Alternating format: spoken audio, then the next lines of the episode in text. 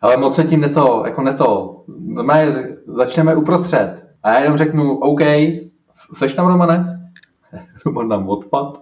Tak já si to tady nahraju sám, jako nevadí. Já to nahraju za sebe, za Romana a za všechny tři hosty. Čímž to se omlouvám všem posluchačům, kteří čekají něco jiného, ale čekají vás dvě hodiny mého monologu.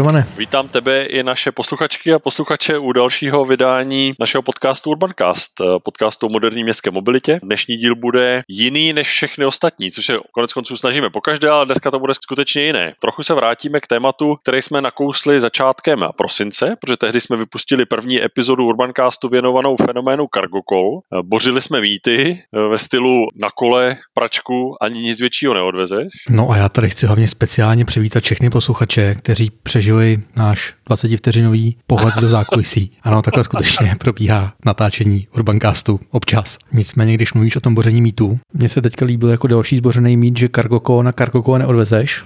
Je to lze. Opět se potvrzuje i na fenoménu Cargoco, že jediný limit, který existuje, tak je naše vlastní představivost. Nic víc, nic míň. Všechno jde jinak. Ti, co nás posloucháte dlouho, tak víte, že uh, si z tohohle z toho fenoménu omezené představivosti děláme legraci často. U Cargocol konec konců stačí kterýkoliv den, kteroukoliv denní či noční hodinu nakouknout na Twitteru na účet uh, londýnské společnosti Pedalme. Myslím, že mají Twitter handle Pedalme app. Tam je vždycky, když si myslíte, že něco nejde na Cargocole, tak, eh, tak rozhodně kluci z Pedalme v Londýně, tak to tam tam během minuty najdete důkaz, že už to bez pochyby minimálně jednou odvážili a převážili. Naposledy, myslím, bylo velký stěhování, velký stěhování, včetně květin, palem a tak dále. Tak a teď si mi tou zmínkou o pedalmí vzal něco, co jsem chtěl říct až na konci, ale nevadí, řeknu to na začátku. Právě na tom Twitterovém už tu pedalmí se vlastně v den, kdy Evropu a Londýn zasypal příval sněhu, objevila jenom taková zpráva, takové oznámení ve znění. Omlouváme se všem za možné spoždění, máme to dneska opravdu hodně, protože jsme museli převzít práci za ostatní druhy dopravy, které nejsou tak odolné vůči počasí tak vlastně krásný. Co tím chtěli říct vlastně? Byl to takový jako diplomaticky hezky řečeno, že jediný, kdo byl schopný v tu chvíli v Londýně jezdit, tak už nebyly bílé dodávky, ale,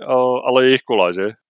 Přesně tak, přesně tak. No ale zpátky k dnešnímu dílu. Když eh, říkáme, že budeme navazovat na epizodu číslo 8, potažmo číslo 9, věnovanou fenoménu cargo call, ale zároveň říkáme, že vůbec nejde o cargo kola jako taková. Vždycky jde o města, co to umí potažmo jejich uživatelé, lidi, kteří v tom městě žijí, pracují, podnikají. A jeden z ohlasů, který byl na naše předchozí dva díly věnované cargo callům, tak byl i, že by vás, naše posluchačky a posluchače, za které moc děkujeme, že nás posloucháte, jsme rádi za každou a každého z vás, tak bylo, že by vás zajímaly zkušenosti skutečně lidí, kteří na těch kolech jezdí. To znamená nejenom ten fenomén jako takový zarámovaný, ale rozvinout to i do osobních eh, zkušeností. No a o tom bude právě dnešní epizoda. Protože my našim posluchačům rádi vycházíme vstříc. Dnešní díl bude každopádně trochu delší. Bude trvat zhruba 11 km. Bude to trošku rychlejší, že bychom to cestovali po české, německé nebo i polské dálniční síti. A podíváme se do třech různých měst. A nemusíte se bát, že bychom vás chtěli ošidit i na čase. Dnešní díl bude určitě patřit mezi ty delší, které vyprodukujeme. Budeme určitě atakovat dvě hodiny, i když toho natáčíme ještě předtím, než mám k dispozici finální střih. A s tím trošku souvisí i jeden trochu porušený slib, kdy jsme říkali, že se podíváme na obě dvě strany té uživatelské barikády, tedy nejenom na, ty, na těch kolech jezdí, ale i na ty, kteří je provozují jako společnosti a nebo je vyrábí. A právě proto, aby jsme z toho nedělali ten 12-hodinový speciál, tak jsme se rozhodli, že to rozdělíme na dvě různé epizody. No, nebudu ještě slibovat, kdy ta druhá epizoda bude, ale nemusíte se bát, určitě tak, bude. Na dnešek jsme si tedy pro vás připravili konkrétní tři uživatele Cargobajku. Dvě dámy, s chodou okolností také dávné kamarádky, což na začátku, když jsme plánovali natáčení, tak jsme rozhodně netušili. A zároveň tátu od rodiny. Čekají vás příběhy rodiny v Ostravě, potom part-time kurýrky velké přepravní společnosti a velké rodiny v Kolíně nad Rýnem. Tak, nemusíte si chystat německé slovníky kvůli Kolínu nad Rýnem, já to budu celý simultánně tlumočit. No, no, samozřejmě, že ne. E, nicméně e, našli jsme pro vás dámu, která se narodila a žila v Praze, takže má pořád perfektní češtinu. I když už je dlouhá léta v zahraničí. Řeč bude o tom, jaké mají s cargobikem zážitky, proč si ho vybrali, na co se je nejčastěji ptají známí i neznámí, když je někde potkají. Zkrátka zkušenosti z provozu, naprosto autentické od lidí, kteří cargobike se rozhodli začlenit do svého života. No a protože není všechno jenom zalité sluncem, tak jsme se samozřejmě zeptali i na problémy, které je v souvislosti s používáním a potkali. Komické situace, ale nebudeme předbíhat, nebudeme tady prozrazovat, my nesmíme konec konců ani naznačovat s Jakubem, takže ještě jednou děkujeme všem posluchačkám a posluchačům, že jste tady s námi, děkujeme taky konec konců partnerovi dnešní epizody, kterým je flotila sdílených kol Nextbike Česká republika. Tak Nextbikeu moc děkujeme za podporu a taky děkujeme vám, kteří jejich služeb sdílených kol využívají. No a jdeme na to, ne, Jakube? Jdeme na to, ale otázkou je, kam jdeme? Kde začneme, Ramane? Haha, tak co kdybychom začali uprostřed? Tak jo, jdeme na to. Teď vítám u našeho mikrofonu Adélu Vosičkovou, která je kurýrkou pro eh, přepravní společnost Messenger a vezme nás tak trochu do zákulisí toho, jak to vlastně funguje. Tak vás tady vítám v Urbancastu. Dobrý den, děkuji za pozvání. My taky vás tady rádi eh, slyšíme, protože mít možnost pohlednout skutečně do zákulisí, tak to se nám nepoštěstí každý den. Tak možná na rozjezd, jak, jak vypadá takový běžný váš den, když máte službu a jezdíte na kole? Tak nutno říct, že já jezdím brigádně, to znamená, že vlastně nejezdím denodenně a je v tom vlastně velká svoboda. Takže vlastně v momentě, kdy mám čas, tak eh, se rozkoukám a ozvu se operátorovi, já nemám vysílačku, jako messenger, který jezdí právě na full time, takže já mu zavolám a ty operátoři jsou jako opravdu skvělí profíci, kteří si tu Prahu znají neskutečně, protože sami předtím vlastně jezdili jako kurýři, ať už na kole nebo třeba na motorkách. Ty cesty potom dávají hodně smysl. Já vlastně na začátku nevím, kudy všude pojedu, ty zakázky při postupně přibývají a ten operátor mě vlastně tak jako proveze nějakou jako projížďku Prahou. Jinými slovy, ta trasa vzniká u vašeho parťáka operátora, nikoli u vás, že musíte přemýšlet, kudy to, kam střihnete, tak aby to dávalo smysl a navazovalo to na sebe? Tak on mi tam dává ty místa tak, aby to dávalo smysl, ale tu trasu samozřejmě jakoby vybírám sama, nebo potom tu logiku, jako kde to vyzvednout a tak, ale kdyby člověk třeba nevěděl, že už by tam toho měl hodně, nebo v prvních třech měsících, když začíná, tak mu ten operátor jako hodně pomáhá a třeba mu prostě řekne ty adresy, protože za začátku třeba některé ty adresy člověk ani nezná, že jo, tak by pořád koukal jenom do mapy eh, a hledal, kde to vůbec je, jaký bude pořadí, takže ty operátoři vlastně neskutečně pomáhají. Jak dlouho jezdíte na kargo kole? Já jsem začala v listopadu 2018. No a jaké jsou po těch dvou dvou a půl letech skoro uh, za nedlouho, tak jaké jsou zážitky, takové jako dojmy z toho ježdění po Praze na kargokole? Tak uh, já jsem ze začátku jezdila na svém kole, normálně na horském kole, a na kole vlastně jezdím pořád, takže jsem to zvykla, ale ta hlavní motivace byla, že jsem si vlastně chtěla nějakým způsobem doplnit tu mentální mapu města, protože přece jenom eh, ve svém volném nebo pracovním čase v tom jako hlavním, tak vlastně navštěvuji opravdu jako jiný místa, než ty různé třeba business centra nebo kancelářské budovy. Vlastně jsem chtěla nějaký zpestření právě k té své práci a být víc pohybu, protože nějak to úplně nemusím sedět dlouho u počítače. A postupem času a vlastně shodou okolností s tou koronakrizí, kdy ubylo hodně práce, tak jsem pak dostala jako pokyn, že vlastně už ani není dost práce i právě takhle pro brigádníky, takže jsem měla pauzu několik měsíců a pak, když jsem se ptala, jestli se můžu zapojit znova, tak vlastně ta možnost byla, ale už ne na svém kole, ale právě na tom kargu. A to bylo vlastně bezvadný a vlastně i legrační, že jsem to nečekala, že se budu muset učit znova na kole. A přišlo mi, že mi zase znova 4 nebo 5 let a bylo to vlastně celá vtipný. No. Jsem se tomu prvu ne, ne, začátku vůbec neudržela. Naopak, když jsem to kolo zase zaparkovala zpátky do toho depa a vzala se svoje, tak jsem skoro nemohla jít na tom svým že první dny bylo vždycky to přesednutí, Aha. že jsem si musela vlastně jako v hlavě vlastně uvědomit, kde má člověk těžiště a proč, že jo, kde to je vlastně těžký a tak a teďka pak už to samozřejmě, už je to o něčem jiném, ale ty začátky byly teda humorní, no. Já mám úplně stejné zkušenosti, když přesedám z dodávky do osobáku, jo, vlastně sedmimetrový krafter a potom oktávě a sednete po tisíci kilometrech do té oktávky a najednou tam sedíte úplně divně, jo, nohy před sebou, ruce před sebou a říkáte si, co je tady jako špatně, jo, takže je hezký, že ta analogie je úplně stejná bez ohledu na to, jestli to pohání motor nebo nohy. Adela, to mě rovnou na, vybízí k otázce, eh, kdybyste měla někomu, kdo na tom ještě v životě neseděl na kargokole, nějak přiblížit ty, ty vaše první rozjezdy, co je jinak, jak ten váš výcvik i probíhá. To znamená, jak, jak dobře o vás i, i vaše firma v tomhle pečuje, že máte ten zácvik a to rozježdění. Šéf kurýru vlastně jel do toho depa a jako dal mi v klidu čas, abych si to jako vyzkoušela a i když jsem se smála, tak se jako se ptali, že třeba má otočit, abych se nestyděla, že opravdu se neudržím na kole. Takže ten, ta, ten servis byl jako výborný, jo. nebo ta péče jako obecně, jako bych, bych řekla, že je opravdu skvělá. Tak to je vyznamenání pro firmu Messenger. Ten přístup je jako báječný. Kdybyste měla někomu přiblížit teda ten rozdíl v tom pocitu na běžném kole a na tom cargo kole ve vašem případě? Tady ty kola jsou od firmy Larry versus Harry. Dánská firma známá, ano. Skvělý kola, který mají, eh, ty, co teda máme, tak jsou neskutečný výkony. Takže vlastně na ten eh, nejekonomičtější režim to ujede nějak 112 km.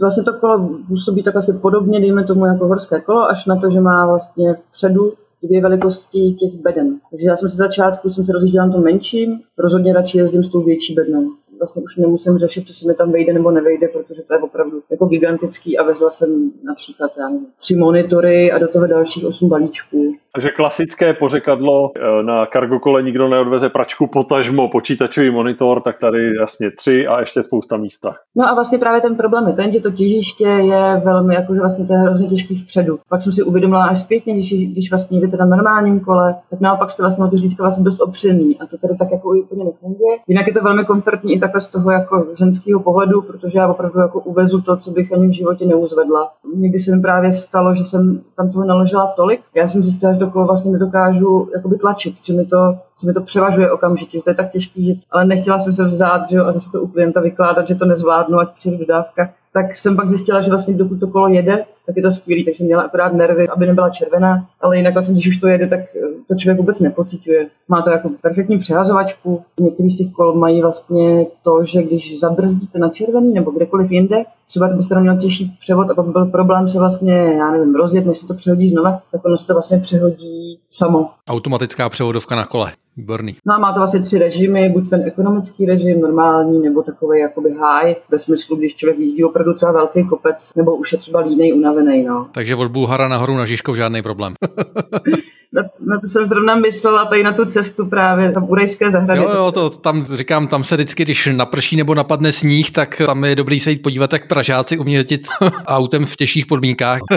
Ale jinak, Adelo, jste krásně popsala to, co konec konců jsou na to výzkumy a, a nejslavnější výrok, který následně přetavil Steve Jobs, když mluvil o počítači a skoro 30 let zpátky, tak říkal, že to je jako právě kolo pro, pro náš mozek, protože člověk sám o sobě je jeden z nejméně efektivních živočichů na planetě, co se pohybu a, a přepravy nějakého zboží nebo něčeho kolem sebe týče, ale jakmile se spojí člověk s kolem, s bicyklem, a v té době to byl ještě ani nebyla řeč o elektrokolech, ale o obyčejných kolech, tak najednou se z něj stává nejefektivnější organismus vlastně na planetě. Jo? A teď vy jste to řekla úplně krásně stejně v momentě, kdy se naloží kargo kolo a jede, tak vy toho vezete víc, než unesete. To je kouzlo. No, no to rozhodně. Mě by ani nelákalo jako elektrokolo, jako by vlastně to obyčejní, to ne, ne nákladní, ale to nákladní je jako skvostný. To je krásný slyšet. Když tady byla několikrát řeč o depu, tak jenom pro připomenutí bavíme se o cargo depu prvním v České republice, které vzniklo eh, pro více společností v Praze na Florenci proti McDonaldu, vlastně přímo pod magistrálou. Eh, je tam několik společností, včetně společnosti Messenger a je to taková základna pro obsluhu středu Prahy a možná, že i rozšiřujícího se eh, centra Prahy postupně na právě na cargo kolech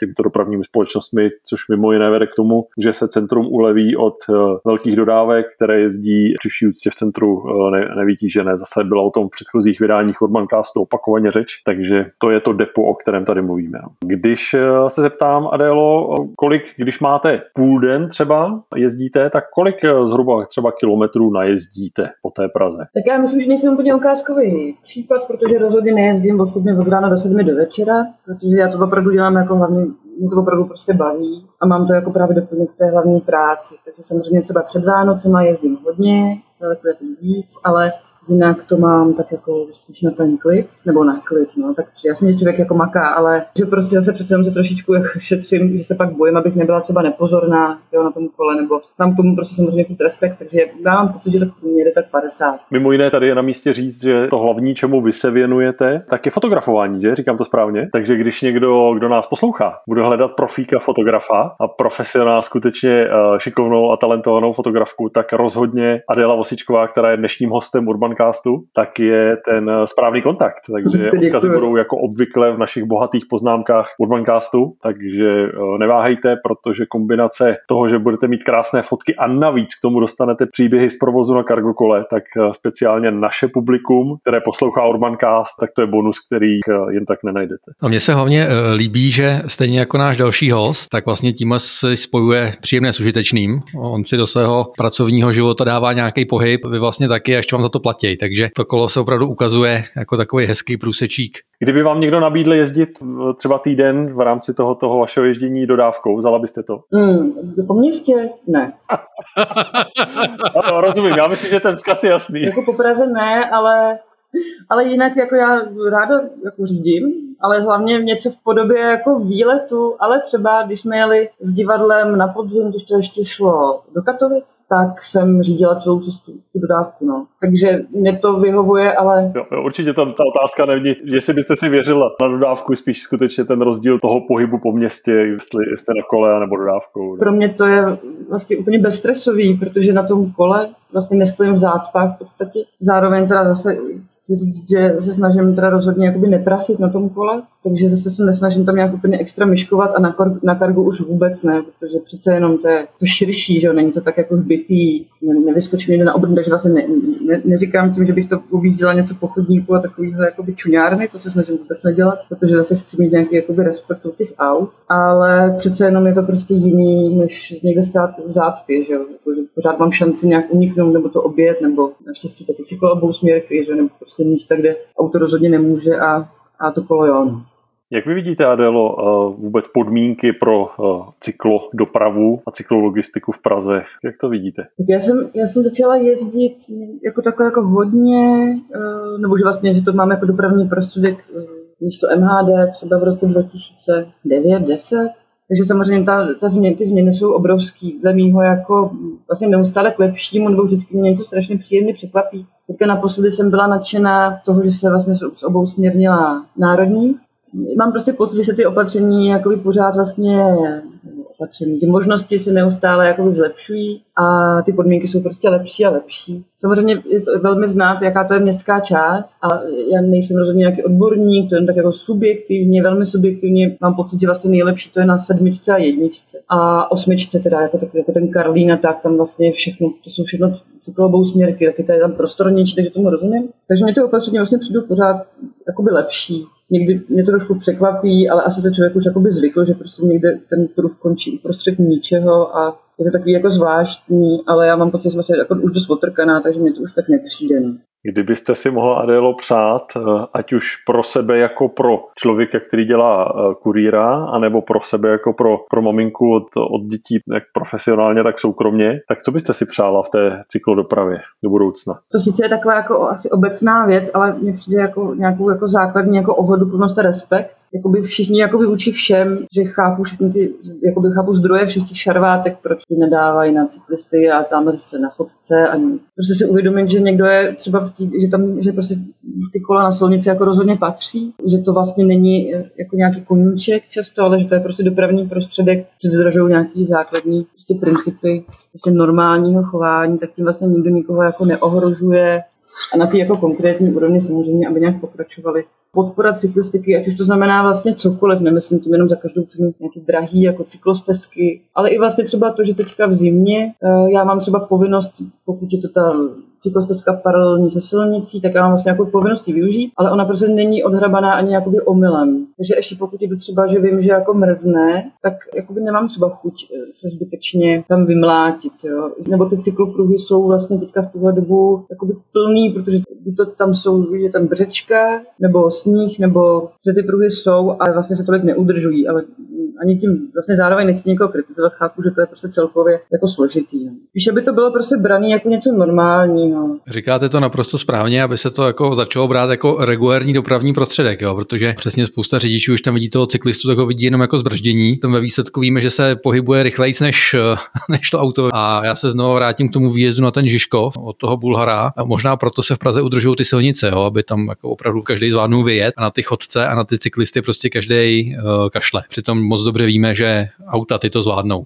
Jsou tak vyvíjená, jsou tak testovaná a to, jak to má vypadat, taková údržba v zimě eh, infrastruktury pro lidi, kteří jdou po svých po městě, ať už eh, pěšky nebo na kole, tak nedávné vydání našeho newsletteru kolem na kole, které se věnovalo speciálně v mnoha příbězích v Finsku, tak jeden velký oddíl tam byl, včetně videa o údržbě, jak je to v suma sumárum vlastně levné a jak moc je to přínosné k tomu, že eh, lidé v daném městě, a je to klidně 200 km pod polárním kruhem, kde eh, od listopadu do dubna je teplota pod bodem mrazu, tak eh, přesto to je město, kde se prostě každý dřív nebo později jako pohybuje na tom kole po městě. Takže jde to, je potřeba opustit stereotypy. My jsme rádi, že i tenhle ten dnešní rozhovor a další vydání Urbancastu tak snad pomůže otevřít oči těm, kteří s tím mohou spolu s námi něco změnit. No, no jakoby, aby to vlastně neodnášel ten nejslabší, ale zase jako, já to vlastně myslím i tak, že vlastně i přijde opravdu důležitý, aby i na tom kole člověk si uvědomil, že by vlastně někomu opravdu mohl ublížit, zvlášť na tom kargu, který má daleko jako delší brznou dráhu a je to vlastně ten naložení, tak je to opravdu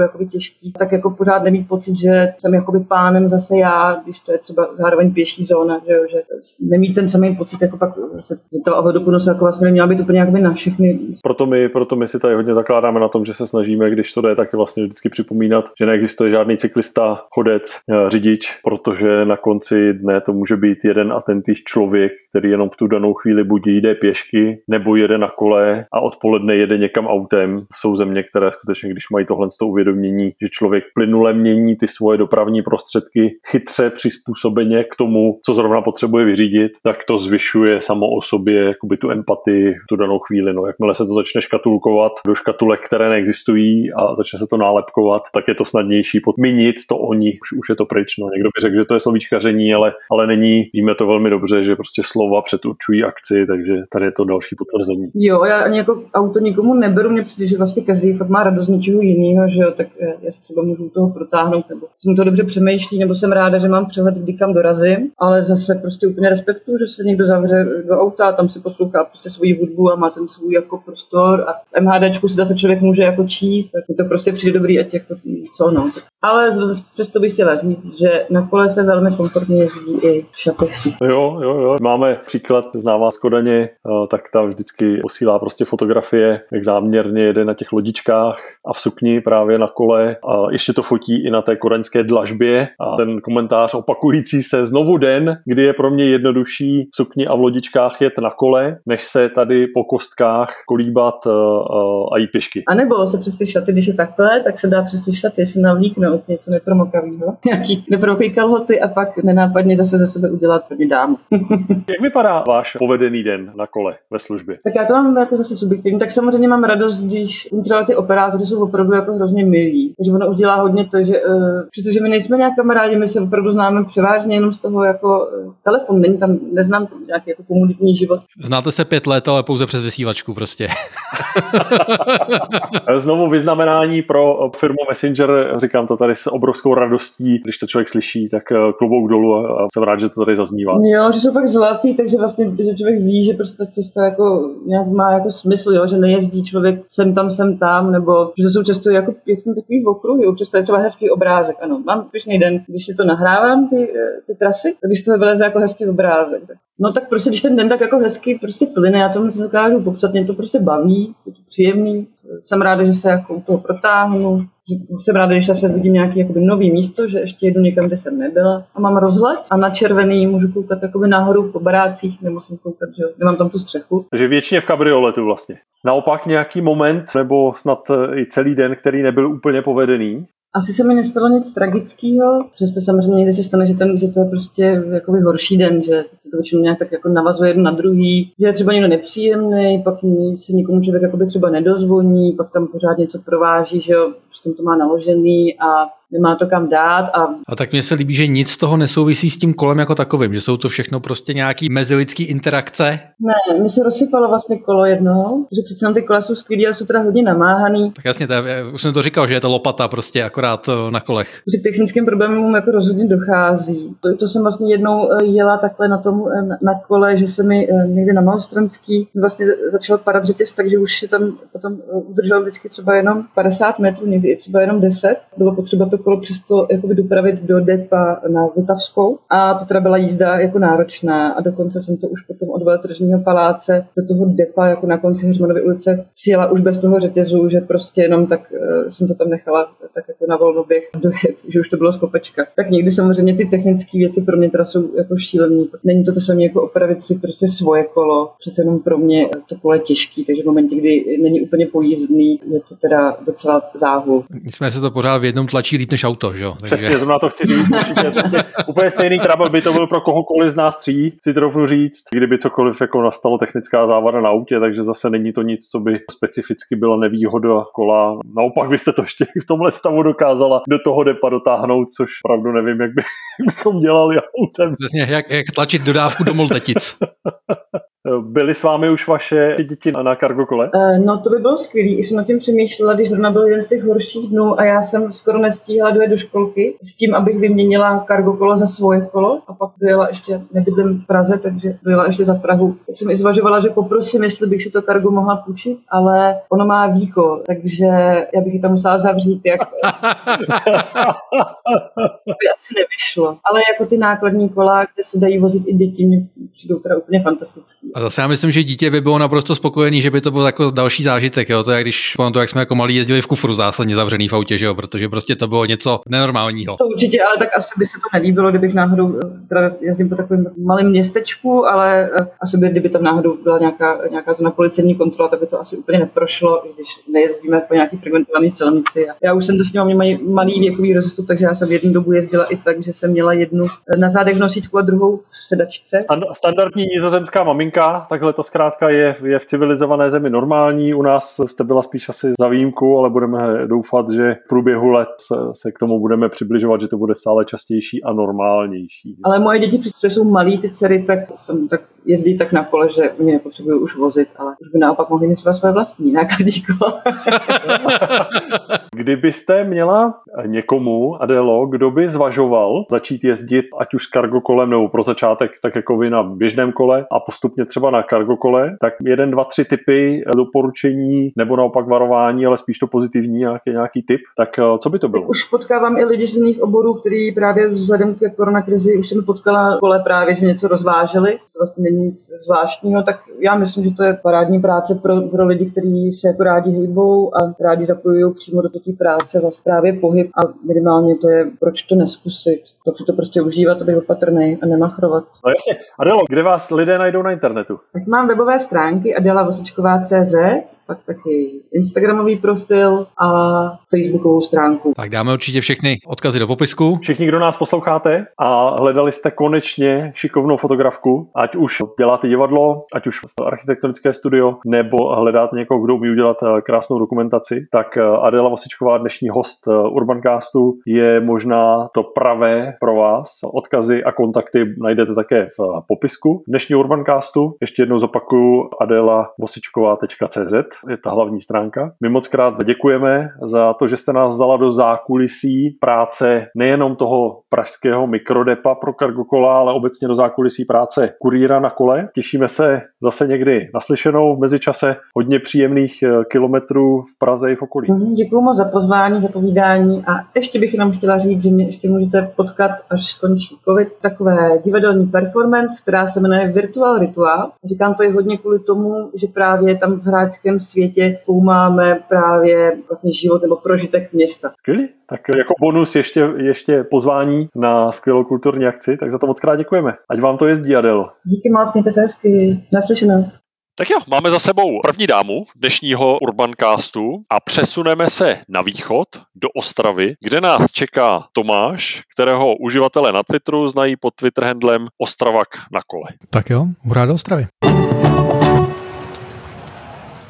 A vítám tady našeho dalšího hosta, kterým je Tom Krajina alias Ostravák na kole. Ahoj Tome. Děkuji za pozvání a děkuji za slovo.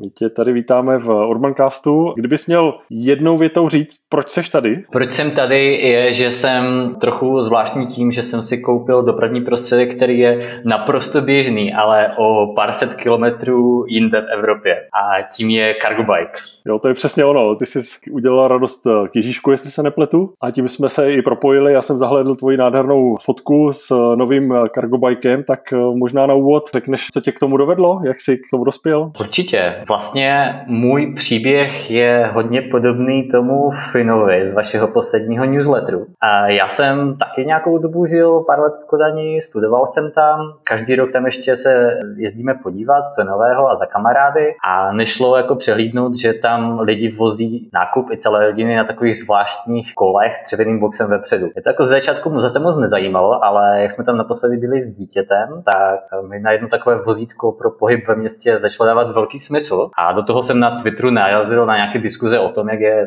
ten cargo bike budoucností městské mobility, ale nikde jsem nenašel zkušenosti s cargo bikem pro rodinné použití v českém prostředí. Protože mě to zajímalo. A tak jsem se rozhodl udělat takový experiment malý a koupit si ho. Jo, to je pecka, takže eh, opravdu jako testování, stejná možná nátora se tady promítla, jako eh, ty seš kromě jiného také vývojář mobilních aplikací, tak když ho to nejde jinak, tak je potřeba to vyzkoušet na vlastní kůži v tomhle případě, že? Asi to tak jako potvrzuješ. Je to tak, je to tak určitě. No. Jako vlastně původně jsem chtěl si koupit nějaký jako co nejlevnější cargo bike, i třeba z druhé ruky, ale prakticky se to i ve střední Evropě nedají sehnat. Možná někde v Belgii nebo v Holandsku. Ty ceny se jako docela drží, tak jsem si řekl, že stojí za to možná zainvestovat i do úplně nového. A co jsi vybral? Vybral jsem si Urban Arrow.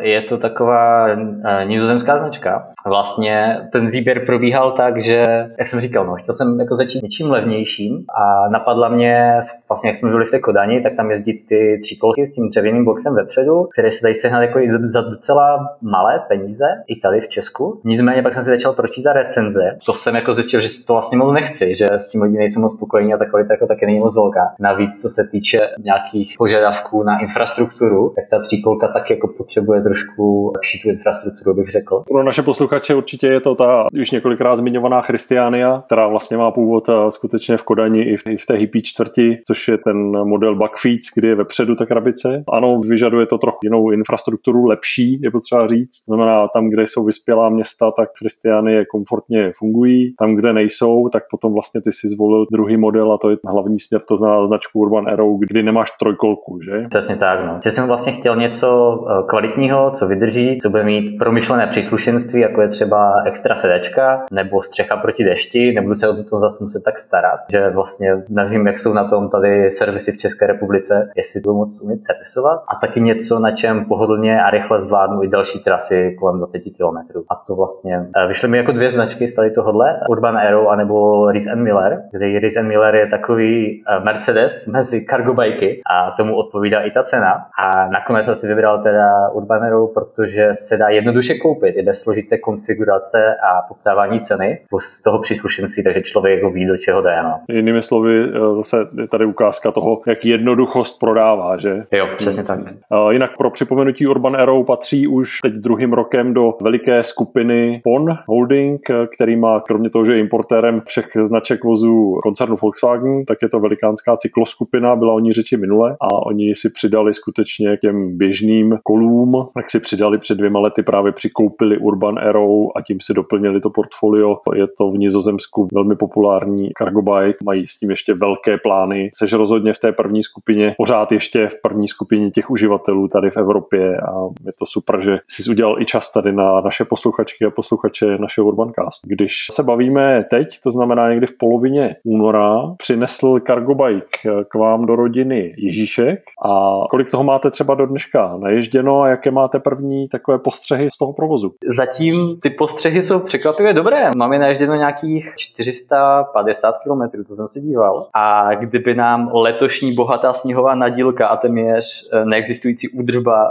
tady místních cyklostezek nenarušila plány, tak máme tak bych řekl o minimálně 200 km víc už naježděno. Vlastně jako od té doby, co, co nám dorazil, tak my jsme hned na něho sedli a prakticky jezdili každý den tady po centru Ostravy, třeba se podívat na trhy a bylo to jako překvapivě příjemné, že nás to fakt jako bavilo i užívat si to jako město. Ten pohyb je trochu rychlejší, ale ne zas o tolik moc a je, je příjemný, vlastně zkracuje to ty vzdálenosti to kolo. Všichni se na to koukají, jakože co to je, že to nikdy v životě ještě neviděli a že se máme, že si tak prostě tady na tom jezdíme, jak já i celá jako posádka naše, což v té době bylo moje tříleté dítě a přítelkyně v osmém měsíci těhotenství, proto to jako bylo dostatečně komfortní to kolo tak jsme si to užívali. Takže krátká doba, ale přesto, kdyby se tě někdo ptal, zdali bys to udělal znovu, tak co bys asi odpověděl? Stoprocentně, jako fakt uh, musím dát zapravdu těm prostě recenzím, co jsem si četl a zkušenosti z ostatních lidí ze zahraničí, kdy souhlasí s tím, že to je jako jedna z nejlepších investic, co kdy vlastně jako udělali do sebe, do své rodiny. Těmi slovy to skutečně říkal i Marty Tulený, o kterém už tady byla řeč, to je ten Finn, jehož příběh jsme měli v eh, aktuální vydání newsletteru kolem na kole, kdo nečetl, tak eh, může snadno dočíst. Odkaz dáme zase jako obvykle do poznámek našeho podcastu. Tome, mohu se zeptat, jak byla ta, ta rovina přemýšlení, proč třeba jste si nepořídili auto a proč jste si pořídili cargo bike? Už to tady trošku zaznělo Kodáň, ale bylo vůbec to auto jakoby nějak, na nějakém shopping listu? To auto je taková věc, kterou já jako mám v podstatě rád auta, jo, a mám jako pár vysněných aut. To my máme taky rádi auta, to je v pořádku, to je úplně v To je přesně ono, to je, my to tady stále opakujeme, ty to víš, protože podcast posloucháš, to není totiž eh, buď a nebo, ale proto se na to ptám a, a děkuji moc za, za tvůj postřeh. Tak. Přesně tak, přesně tak. E, takže jako já mám pár vysněných aut, jako co bych třeba rád chtěl, ale vlastně to ke svému způsobu života až tak nepotřebuju. Takže to vnímám tak, že se to vzájemně nevylučuje. A navíc to jako jedno, jedno auto už máme, které podle okolností je podle Top Gearu jedno z nejpraktičtějších aut všech dob. Je to Škoda Yeti a meženě se s ním nebo s ní velmi dobře parkuje. Takže vlastně jako tohle to už máme a mě akorát teda jako hrozně nebaví s tím autem jezdit po městě, jo, takže i třeba v Ostravě, která je na auta dělaná, prostě mě nebaví parkovat v centru, hledat parkovací místo, jo. Nebaví mě ten provoz ve špičce a rozbité cesty a netrpěliví řidiči, co mě vyblikávají, protože v 80 se potřebuje prostě 120 a, a tak, jo, že mi to vlastně, jsem si všiml, jak mi to jako... Každý den? Jsem si všiml, že když prostě musím vést malého prostě těch 15 minut prostě do školky a 15 minut zpátky, prostě cítím se z toho nepříjemně a potom třeba nejsem jako tak produktivní a přemýšlel jsem nad tím vlastně, že třeba tady existuje nějaký lepší způsob jo, jako dopravy. Hlavně teda potom v kontextu toho města, že prostě vození 15-kilového dítěte v plechové krabici, co váží dvě tuny, jako není to nejlepší způsob. A tak jsem jako nad tím tak přemýšlel a snažil jsem se jezdit na kole místo autem tam, kam to jde. A ukázalo se, že to jde překvapivě dobře i tady v Ostravě. Třeba na nákup, tady do Lidlu to máme pár kilometrů, nebo do školky a že to je opravdu fajn projížďka. Dítě to miluje, protože ne, nesedí prostě na zadní sedačce v autě. To je úplně jasný, já jsem tohle samý viděl u našich dětí, prostě na koloběžkách je to stokrát do té školky lepší než autem, jo, protože prostě to je zábava. Jo, jo, přesně tak, no. Jako ne, nesedíme prostě v nějakém betonovém koridoru v autě, protože prostě jako nevidí nic a nes, nesedíme prostě v zácpě a my se toho jedeme pěknou cestou podél řeky a je to úplně o něčem jiném, no. A jako strašně se mu to líbí a já si během toho uzavřu kruhy na hodinkách, takže tam jsem taky spokojený. Jo, máte společný čas, to je taky asi k nezaplacení a nesrovnatelné s tím společným časem stráveným někde v autě, že? A navíc ke vší úctě ke Škodě Yeti, což je mimochodem auto, který na český trh uváděl zde přítomný Roman Meliška. Už je dávná historie, je to pravda. Tak to má i zhruba stejně velký úložný prostor jako ten Yeti, takže... Ale, ale je to auto, určitě potvrzuju nejenom Top Gear a to, co se nám tehdy povedlo a, a britským kolegům, ale Yeti je jedno z mých jako do dneška nejoblíbenějších aut, krátké převisy, motokára ne úplně vysoké. Jo, souhlas jednoznačně jako potvrzuju oblibu tvé drahé polovičky. Pro mě, kdybych měl pět minut na to, abych si vybral poslední auto v životě, tak rozhodně by bylo jako na shortlistu. No. No, a, takže si opravdu jako ten společný čas si i na tom cargo bajku užíváte a ty jsi to konec konců i zmínil, Tome, ty reakce toho okolí, že? Kam přijedete, tak co to jako s tím městem dělá? Nedá se to přehlednout. Tady se na to lidi vlastně říkají, i třeba jako co jsou docela cestovali, jo, a byli třeba v Kodani nebo jinde, tak se ptají, co to vlastně je, že to v životě neviděli a jak se na tom jezdí a jsou jako z toho nadšení, no, že to jako zbuzuje třeba víc pozornosti, kdybych tam přijel nějakým Ferrari nebo něčím takovým. Jo. To už každý viděl. Ferrari už každý viděl, to je jasný. A když si to nakous, tak zkus nám říct jako prakticky, jak se ti na tom jako opravdu jezdí, jak, jak se to jako ovládá, jak je to, už si to psal i na Twitteru, jaký to je se zadokoukal na sněhu a každý uh, řidič BMW ví, že to není úplně ono, tak jak se s tím prakticky jezdí, jako troufa by si na to třeba i tvoje žena, jako zařídítka? Moje žena ještě na tom nebyla, ale plánuju jí na to posadit určitě teďka. To situace a sněhové podmínky dovolí. Já jsem si to chtěl pro ně jako vyzkoušet, než jsem si to koupil. A jediný způsob, jak si to vyzkoušet, bylo najít si nějakého dílera, který to má skladem, což z okolností bylo v polském Krakově. Tak jsme se tam zajeli na testovací projížďku. Jezdí se na tom, jak, jak prostě asi s dodávkou. No. První člověk je si takový nejistý, že skoro ani nevidí to přední kolo, jak je daleko. Ale po fakt pár minutách je to úplně v pohodě. Trochu špatně se s tím to otáčí na místě, kdy je, když je třeba člověk zvyklý, že na normálním kole je schopný se prostě na místě otočit, tak tady prostě třeba třikrát musí prostě zajet dopředu a dozadu, než se otočí. To je taková jako malá nevýhoda, ale jinak úplně v pohodě. Mně připadá, že to je perfektně stabilní, je to velmi pohodlné, třeba i oproti jako klasickým horským nebo silničním kolům, vlastně ten pocit takový toho holandského typu, takže člověk na tom sedí v příjmeně, má dobrý rozhled a tím, že vlastně je to i elektro, tak má stejnou rychlost, jako jsem měl já, na, když jsem se fakt jako snažil jít někde rychle v normálním kole sportovním. Kde to parkujete, Tome? Tohle je asi nejčastější otázka, kterou dostávám, spolu s tím, jestli se nebojím, že mi to někdo ukradne. A mám takové štěstí, že jsme se přestěhovali do nového bytu, kde máme přístup do vnitrobloku, přímo z ulice, takže parkuju to tam. Mám to pořádně zamčené, zabezpečené, mám na to výhled přímo z bytu a parkuju to tam. Vnímám, že ta otázka toho parkování je jeden takový jako nedostatek, co se týče té infrastruktury a že hodně lidí to vnímá, jako že by to nenechalo na ulici a já jsem byl asi jako jeden z nich, že třeba když jsme bydleli ještě na starém místě, tak jsem fakt jako přemýšlel, kde bych ho vlastně zaparkoval a necítil jsem se úplně dobře, že bych ho jako nechával na ulici. Třeba jako jinde se to normálně děje. Tak ono je zase dobrý, že to cargo si nikdo přes rameno nehodí a neuteče s tím, že? Ono to trošku jako něco váží, není to úplně malý, takže je to zabezpečený tak trošku samo o sobě tou hmotností a rozměrem.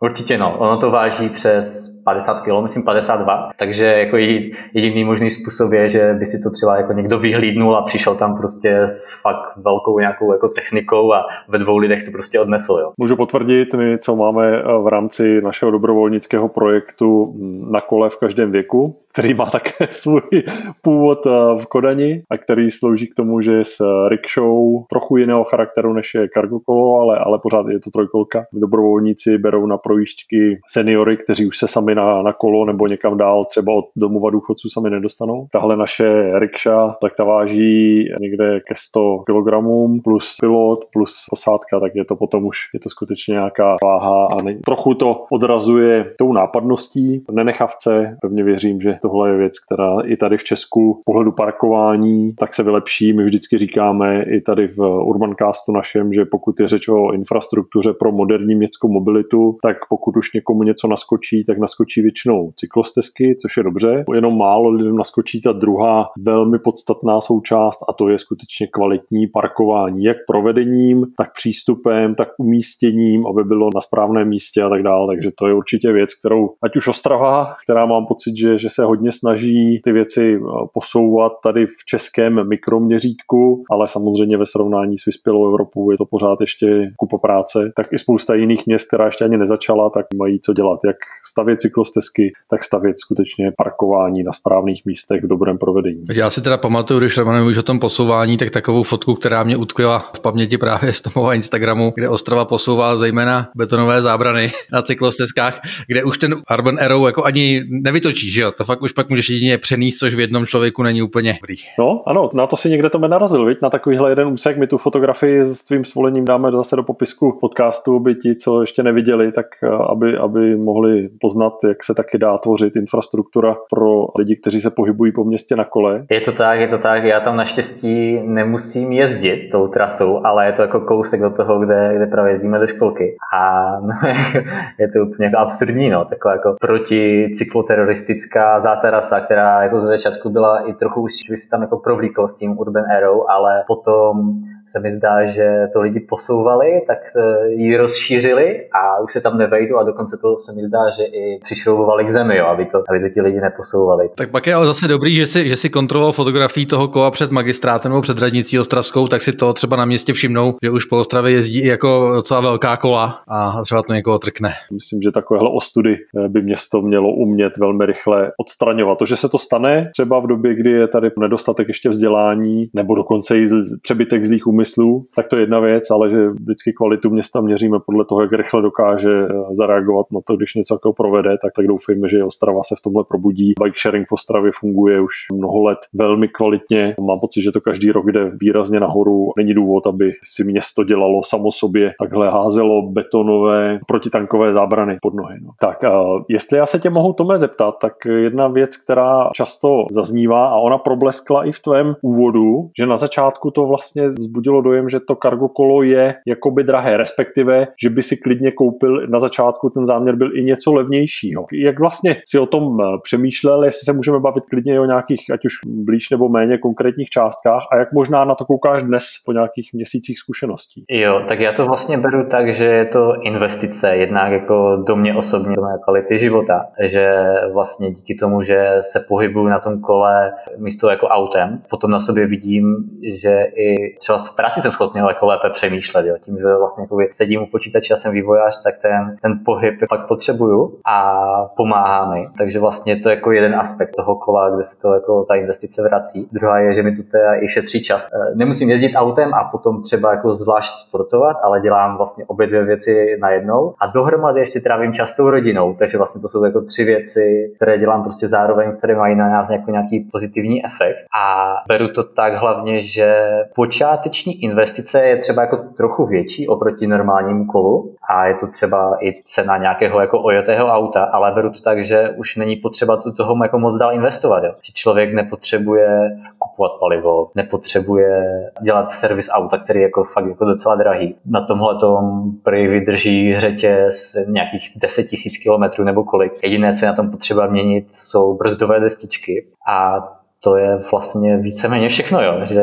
Jo, jo, souhlas. Potvrzuješ konec konců i tu kalkulaci, kterou si dělal Marty, ale Marty si ve Finsku spočítal, že za pět let, kdy se rozhodli na začátku nepořídit auto a místo toho si pořídit první cargobaj. Na začátku také s optikou toho bylo to trochu dražší, investovali necelé 4 tisíce eur tehdy, tak po pěti letech si to jako vyhodnotil tu bilanci a vyšlo mu, že za tu dobu s rodinou ušetřili 35 tisíc euro. A to rozhodně říkám, necítíme se omezení, když potřebujeme, tak si půjčíme půjčíme auto v půjčovně, přesto dohromady sečteno za pět let úspora 35 tisíc euro, tak říkajíc, kde to člověk najde. Přesně tak, no. takže v podstatě do budoucna očekávám něco podobného. Ideální by bylo, kdybych se mohl zbavit i toho auta, ale bohužel ještě nežijem takové realitě, kdy tam, kde bych se potřeboval jako dostávat a dojíždět, tak by se dalo dostat pohodlně i třeba vlakem nebo něčím. To je příběh Tomáše Dvořáka zase z Rakouska, který byl také v předvánočním eh, newsletteru, který sumíroval svůj první rok eh, bez auta a vlastně mu to vyšlo taky, kdykoliv potřeboval, tak buď se pohybovali eh, vlakem, anebo si běžně půjčili auto, auto v půjčovně a suma sumárum byli, byli výrazně v plusu, nejenom v té finanční samozřejmě rovině, ale i v té kvalitě života. Mě na tom Tomášově příběhu velmi bavil ten detail, že oni měli v Salzburgu, kde bydleli, tak měli mimo jiné u svého bytu i podzemní garážové stání, které nepotřebovali ve chvíli, kdy přestali používat auto, takže ho pronajeli dál. Pronajel si to chlapík eh, s Porschem, to, co jim on za ten pod, podnájem vlastně toho parkovacího místa, kolik jim ten chlapík s Porschem platil měsíčně, tak jim za rok přineslo víc, než si za celý rok oni utratili na pronájmu cizího auta, zase v, v různých půjčovnách, carsharingových společnostech, tak to přišel jako, úsměvný moment a znovu potvrzení, že budoucnost dopravy může být klidně v tom, že se méně vážeme do vlastnictví a více vážeme do takových jako do flexibilních služeb. No, tak snad se do toho dostaneme nejen v Ostravě, ale i v celé České republice. Když eh, bych se tě eh, Tome zeptal, co ti možná po tomhle tom krátkém čase objevil si něco, eh, co ti zatím schází třeba s tím cargobajkem? Vzhledem ke kvalitě nejenom cyklostezek, ale i, i silnic tady v Ostravě, tak bych řekl, že to je odpružení na tom kole. Že ten pohyb by byl jako pohodlnější jak pro mě, tak pro tu posádku, tak by jako neskákala, včetně případného jako nějakého nákladu, který tam zrovna vezu. A vím, že jsou takové jako právě cargobajky, které jsou třeba i odpružené, myslím, že Reason Miller to dělá, tak to, no. Jo, ono to je možná zároveň ten vzkaz směr do těch měst, že aby nenutili lidi investovat zase do složitějších a stále složitějších jako cargo bikeů, v tomhle případě třeba, kdyby to tak mělo pokračovat, ale spíš, aby udělali něco pořádného s tou infrastrukturou, tak aby tady mohli komfortně třeba jezdit vedle Urban Aero i ty Christiany, které jsou ještě méně odpružené než ten tvůj Urban. Že? To znamená odpracovat si to na straně infrastruktury a ne na straně investice každého jednotlivého uživatele té infrastruktury. Tak a já ještě koukám na web Reese a Miller a oni skutečně nabízejí dokonce celoodpružené kar- kargokolo, takže eh, možná taková ta představa, že celopéruje něco do lesa, tak tady je trošku zbořena. Zase můžu jenom potvrdit, já když jsem vybíral tu cyklorikšu pro již zmiňovaný projekt dobrovolnický na kole v každém věku, tak právě ta, ta paleta těch cyklorikš s elektrickým pohonem tak začíná právě u Christiánie, eh, jednodušší i cenově eh, zase jako dostupnější, ale já jsem nakonec vlastně vybral tady pro české podmínky právě a každou jízdou si za to děkuju, jak já, tak i lidi, které vozíme, tak jsem vybral eh, vlastně ten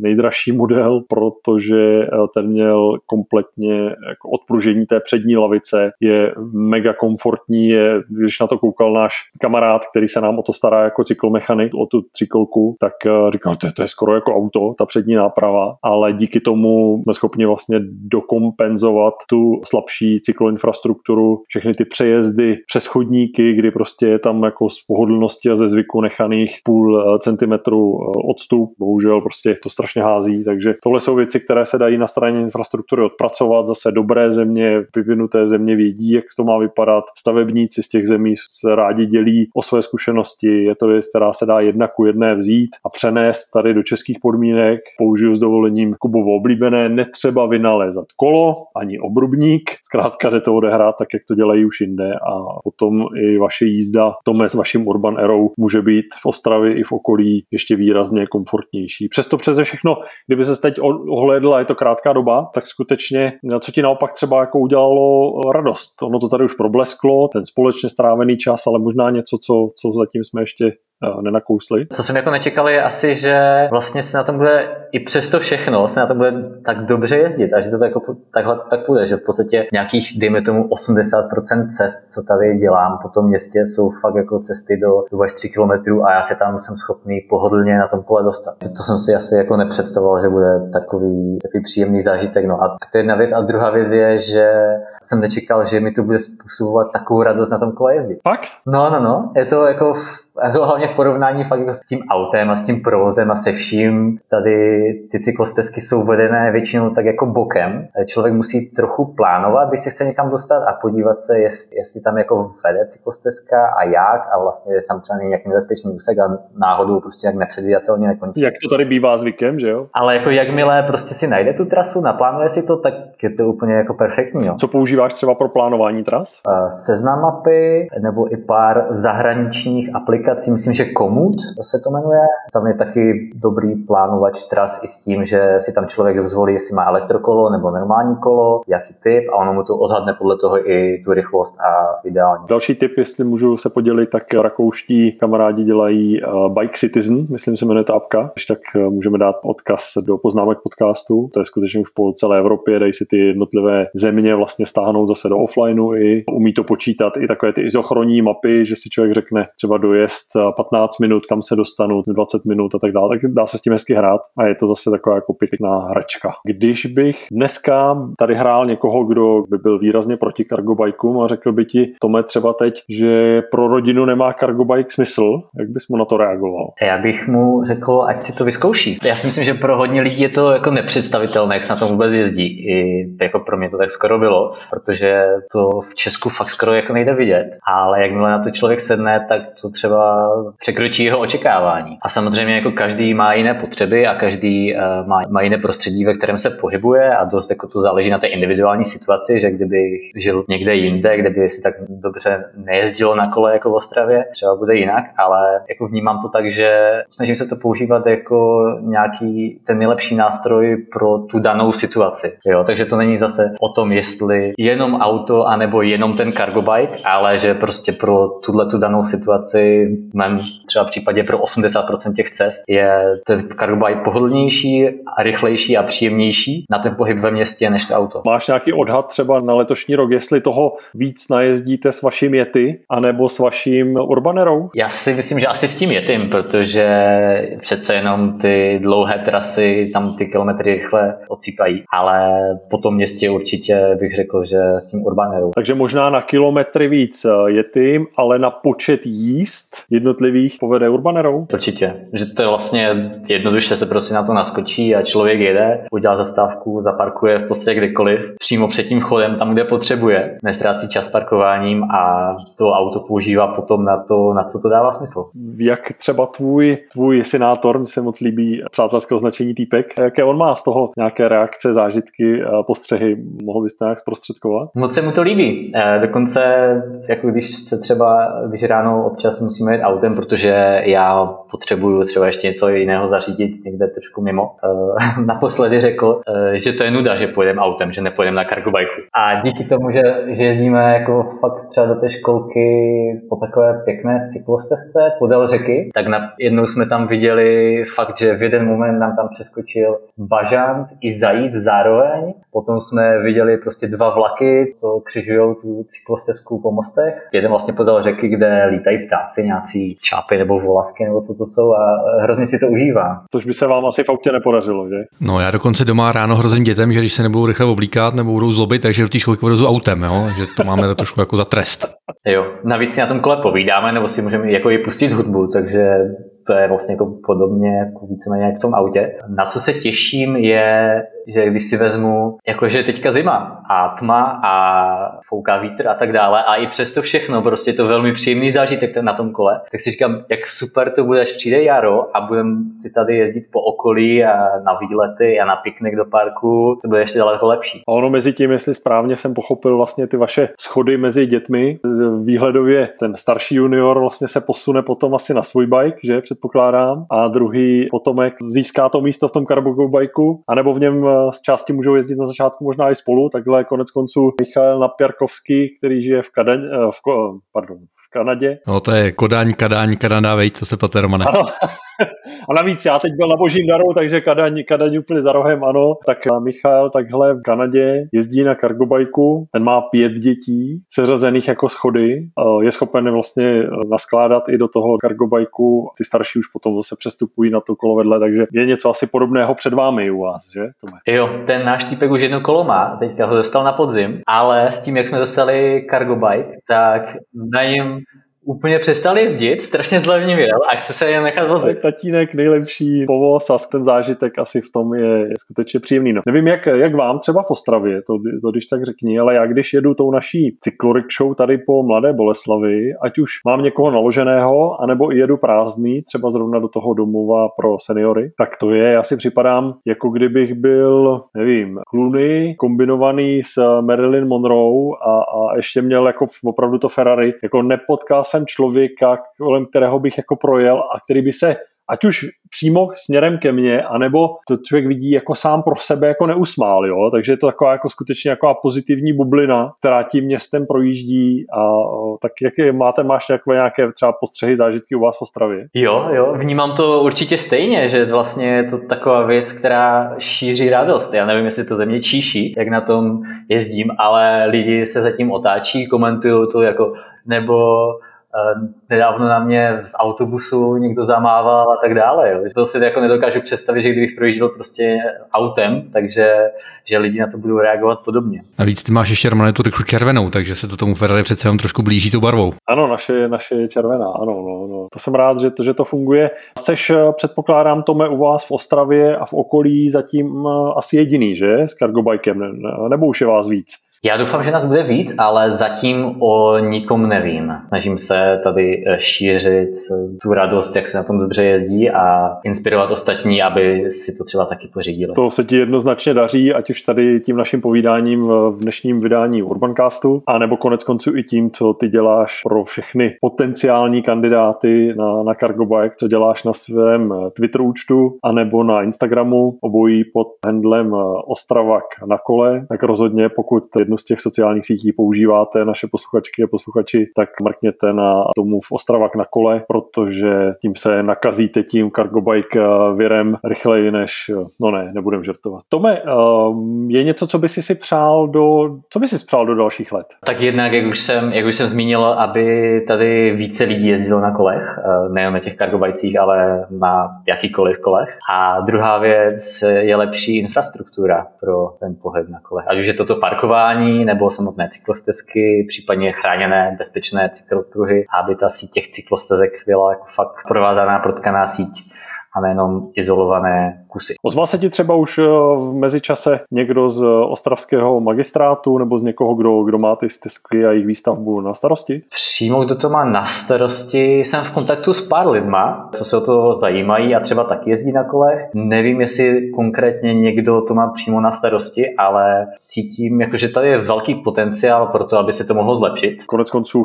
moudré město by lidí jako seš ty pro Ostravu, tak vlastně by mělo mnohem víc, věřím, využívat k tomu, aby sbíralo podněty, testovalo vlastně i zkušenosti té stávající sítě, ať už cyklostezek nebo parkování, protože kdo jiný dokáže dát dobrý feedback než ti, kteří to dějí, lomeno nemohou používat, pokud to není zrovna dobře udělané, jako to kritické místo, které jsme zmiňovali s těmi protitankovými zátarasami. No já jsem se chtěl ještě zeptat, Tome, jestli jsi na tom Cargokole už vůbec něco fakt velkého, nějaký takový to piano nebo...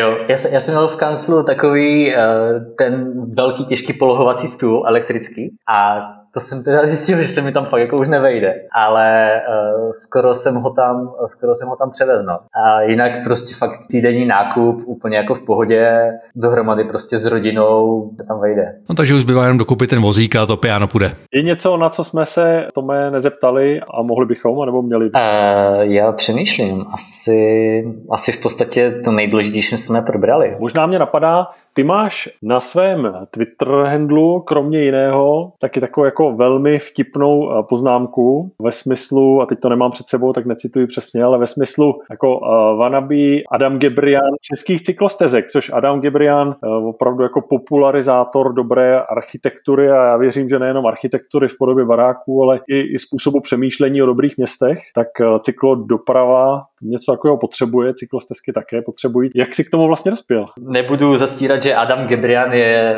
taková moje inspirace a vlastně hrozně se mi líbí, jak dělal videa pro popularizaci architektury a veřejného prostoru, kdy vlastně chodil a říkal prostě tohle to je super, tohle to je špatně, tohle to by mohlo být prostě lépe, tohle by se mu dalo udělat jinak. A chtěl bych do budoucna něco takového zkusit s ostravskýma cyklostezkama, že bych se s někým spojil a mám jako takovou vizi a a natáčeli bychom tady videa o, o dopravě, městské dopravě na kole. Tak já jenom chci říct, že tvůj Twitter účet je opravdu jako něco, co mě hrozně baví, takže já bych tebou si to vanabí klidně smažu, už může být opravdu Gebrian cyklostezek. Potvrzuju, doufám, že, že třeba tenhle díl se dostane i k Adamovi Gebrianovi a že si rozšíří i svůj záběr o věci, které se týkají eh, nejenom té architektury a veřejného prostoru, ale i to, jak se lidé v tom prostoru mohou pohybovat v těch městech, která jsou zamrzlá v minulém a předminulém století, a možná i v těch městech, která už se posunula do 21. století. Tak pokud nás, ať už Adam, anebo někdo eh, s podobnou vizí, chutí eh, nebo i talentem třeba takhle točit a je navíc ještě v tomhle případě z Ostravy, pokud nás někdo posloucháte a máte chuť, tak se ozvěte nám, anebo přímo Tomovi Krajinovi, který je dnešním hostem speciálního vydání Urbancastu, takové dnešní mozaiky, kde se věnujeme fenoménu Cargo Bike cargobajků z mnoha různých úhlů pohledu. Já myslím, že jsme toho skutečně vyčerpali dnes eh, hodně v tomhle povídání o osobní zkušenosti s cargobajkem ve službách jedné rodinky. Tomu vy mnohokrát eh, děkuju. Když ho budete chtít najít, tak na Twitteru, potažmo na Instagramu jako Ostravak na kole. Já moc krát, moc krát děkuju, přeju spoustu radostných kilometrů, přeju lépe uklizené cyklostezky v Ostravě, ať už v zimě, anebo uklizené od protitankových zátaras. No a spoustu nových kilometrů a zároveň hlavně přeju to, aby město lidem tvého formátu a tvojí ochoty se dělit o zkušenosti, aby se naučilo ještě lépe naslouchat. Tak to je možná přání moje osobní, nevím, jaké má Kuba ještě. A myslím, že to řekl úplně všechno, že takhle to naprosto stačí. Tak moc krát děkujeme, Tome. Měj se hezky, ať vám to jezdí. Já děkuji za pozvání a velmi příjemné povídání. Jo, já jsem to říkal už na začátku, že my jsme takový příjemný spovídači netřeba se bát. Jo, tak uh, doufáme, že, že se nám společně podaří i newsletter a uh, podcast, který děláme, tak se nám zase společně podaří dostat k širšímu okruhu lidí, tak abychom uh, jednou se mohli jenom radovat, jak jsme tady republiku posunuli v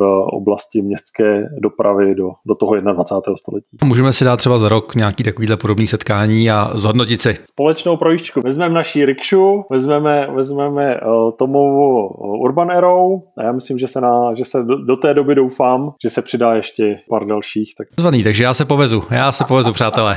Ty nevíš, co na tebe vymyslí doma tvoje dámy, to, až tohle uslyší.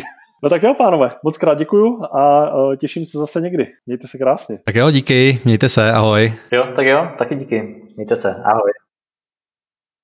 Tak a potom, co jsme s Tomášem na jeho městském šípu pro Ostravu křížem krážem, tak se vydáme na avizovanou 1100 km cestu a přejedeme do Kolína nad Rýnem. Tam na nás čeká Bára, kamarádka Adély, ale zároveň uživatelka kargobajku ve velké rodině. Tak jo, na chvesten. Tak a teď máme před sebou část, kdy se vydáme do uh, Kolína nad Rýnem, kde žije Bára Nikolaus, maminka tří dětí a také mimo jiné majitelka a uživatelka Cargobajku. Tak vás tady vítáme v Urbancastu. Dobrý den, ahoj. ahoj.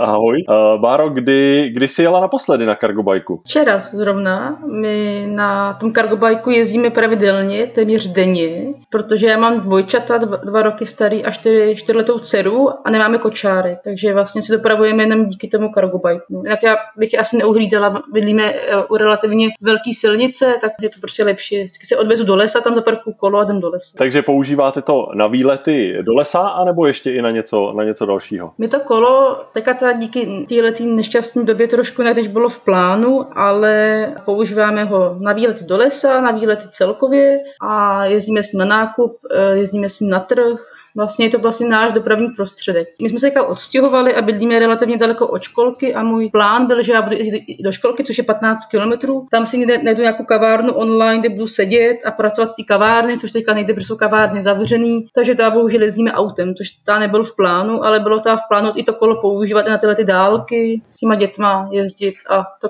auto vlastně používat minimálně. Což se teďka neděje, protože já se vlastně potom musím vracet domů, což by trvalo hrozně dlouho a se zpátky do školky bych strávil jen tři hodiny času. Tak to je skvělý. Uh, mimo jiné, když jsme to tady nakousli, tak uh, můžete se našim posluchačkám a posluchačům, uh, nebo můžeš se, Báro, našim posluchačkám a posluchačům uh, trochu představit, kdo jsi vlastně a teda kde žiješ a co tě přivedlo vůbec k tomu Kargovajku? Tak, já žiju je 6 let v Kolíně nad Rýnem, protože můj manžel je Němec, potkala jsem ho úplně v jiný zemi, ale dohodli jsme se, že zůstaneme v Německu a začala jsem, začali jsme považovat o cargo bike potom, kde nám nestačil vozík za kolo. My jsme původně měli vozík za kolo pro dceru, ale potom přišly dvojčata a kdybych já sama chtěla jezdit na kole s vozíkem bez pohonu, tak jsem měla 40-kilový vozík, tam dvě děti a sedačku na kole, kde byla dcera, což bylo nějaké 60 kilo a to tempo už bylo opravdu hodně pomalý, tak jsme se dohodli, že bychom pořídili tyto cargo kolo. Jenomže přišla taky otázka finanční, kolik to bude stát a bylo to jako velký rozhodování. Pak jsme se rozhodli, že se odstěhujeme z centra a že byla volba mezi druhým autem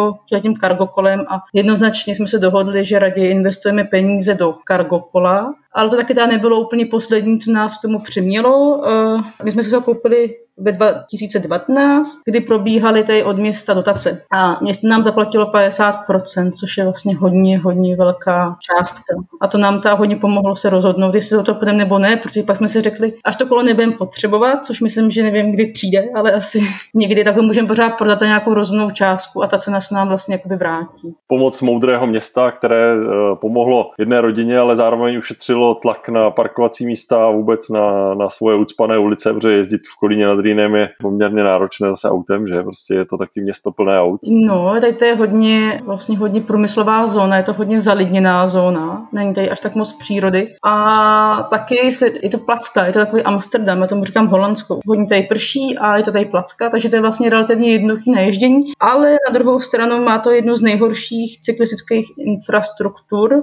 celém Německu. Takže je to tady je pořád co opravovat a hodně tady lidi se bouří a chtěli, aby se to zlepšilo, což já rozumím, ale to je pořád lepší než třeba v Praze.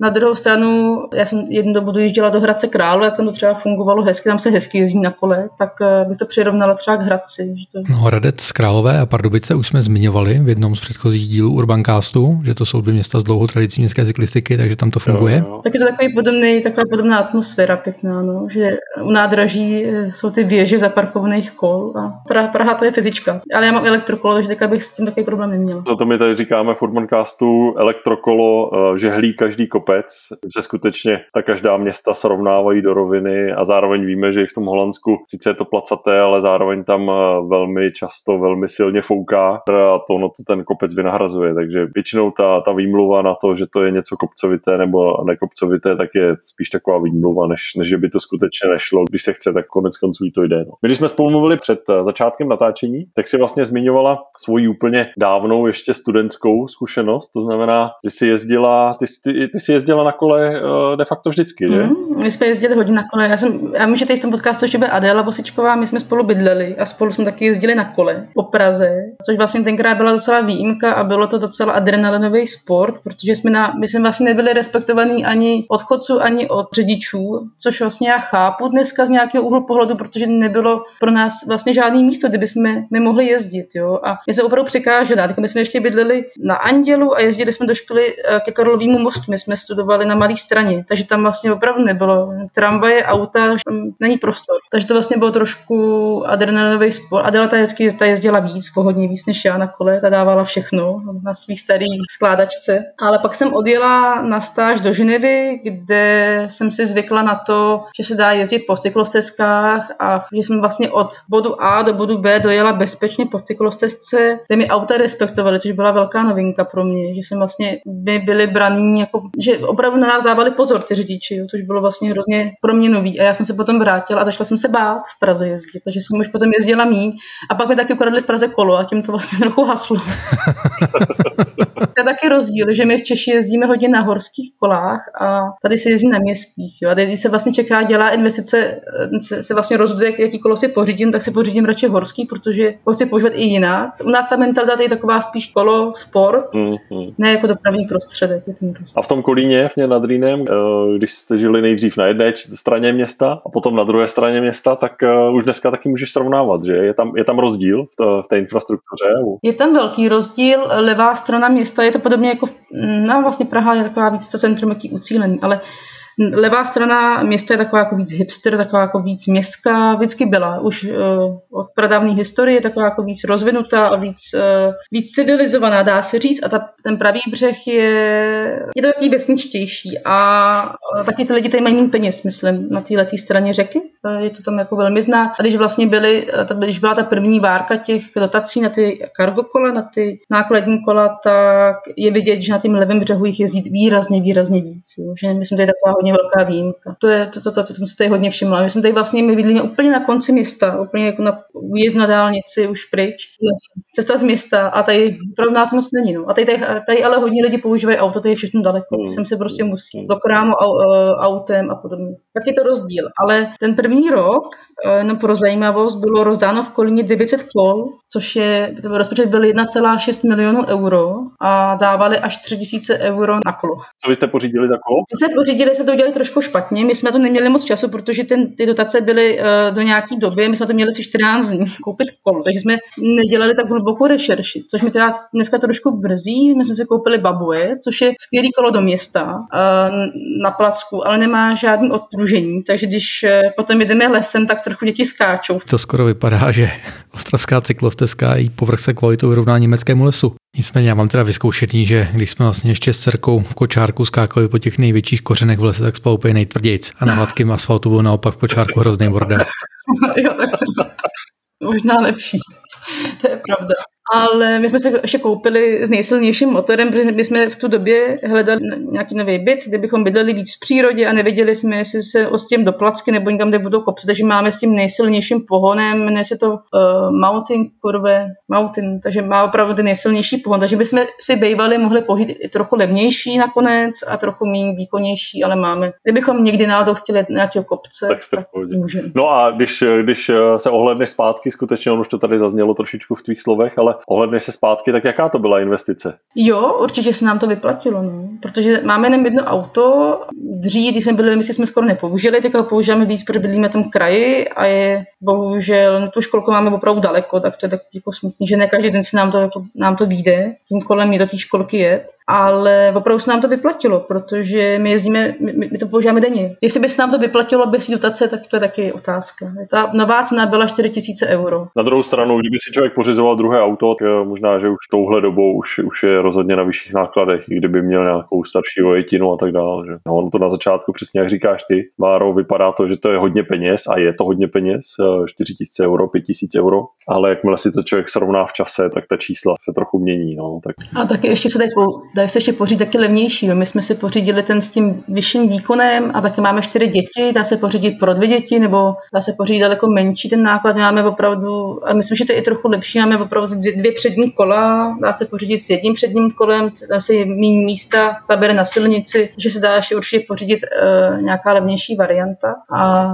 Máš, Báro, nějaký přehled o tom, jak třeba město, které do toho investovalo, radnice, jak zpětně hodnotilo tuhle, tenhle ten program na podporu pořízení cargo call? Uh, nemá, to bohužel jsem si nezjistila, ale jen jsem se koukala, kolik uh, oni zamýšleli, že se ušetří kilometrů, tak s každým cargo bikem Kolín zamýšlel ušetřit 800 kilometrů ročně, co by, se, co by se oddělo na autem. Takže se spočítá 900 kol v roce 2019, v roce 2020 už jich bylo míň, no a teďka ještě se, teďka se prodloužilo. A teď ale fungují tři různé úrovně těch dotací. Jedna je státní, pak je krajová, nebo ten Bundestát, a pak je městská. A ty se trochu liší liší se i podmínky. Eh, město nám dávalo nejvíc příspěvek, eh, kraj dával 30% a stát taky 30% a byly různé podmínky. My jsme taky nemohli říct, my jsme tady rodina, chceme vozit děti, my jsme se museli domluvit ze sousedy, společně o ten grant zažádat a společně ho používat, což jsme teda vlastně dělali za začátku. Když jsme se odstěhovali, tak jsme ho opravdu sdíleli hmm, se hmm. sousedy. A když oni jeli nakoupit, tak jsme ho opravdu používali. Akorát jsme to platili my, protože my jsme ho primárně chtěli jako dopravu pro naše děti. A pak je tady druhá věc, tady vlastně děti chodí do školky už od jednoho roku a ne všechny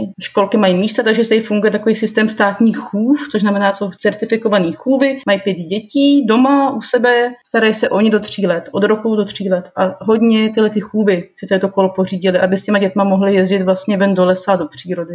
Dokonce známe i jednu chůvu, který bydlí kousek od nás, tak ta děti vůbec nemá doma, má jenom venku a ty děti potom spějí v tom kole. Jo, tak to je ještě opravdu velká inspirace, k čemu, k čemu tady, eh, kdo nás poslouchá, tady u nás eh, v České republice, anebo i v zahraničí, víme, že máme posluchačky, posluchače eh, za hranicemi České republiky, tak tahle inspirace funguje a to by člověk řekl Kolín nad Rýnem, průmyslové město, někde prostřed autolandu německého, tak tam cargo kola nebudou téma.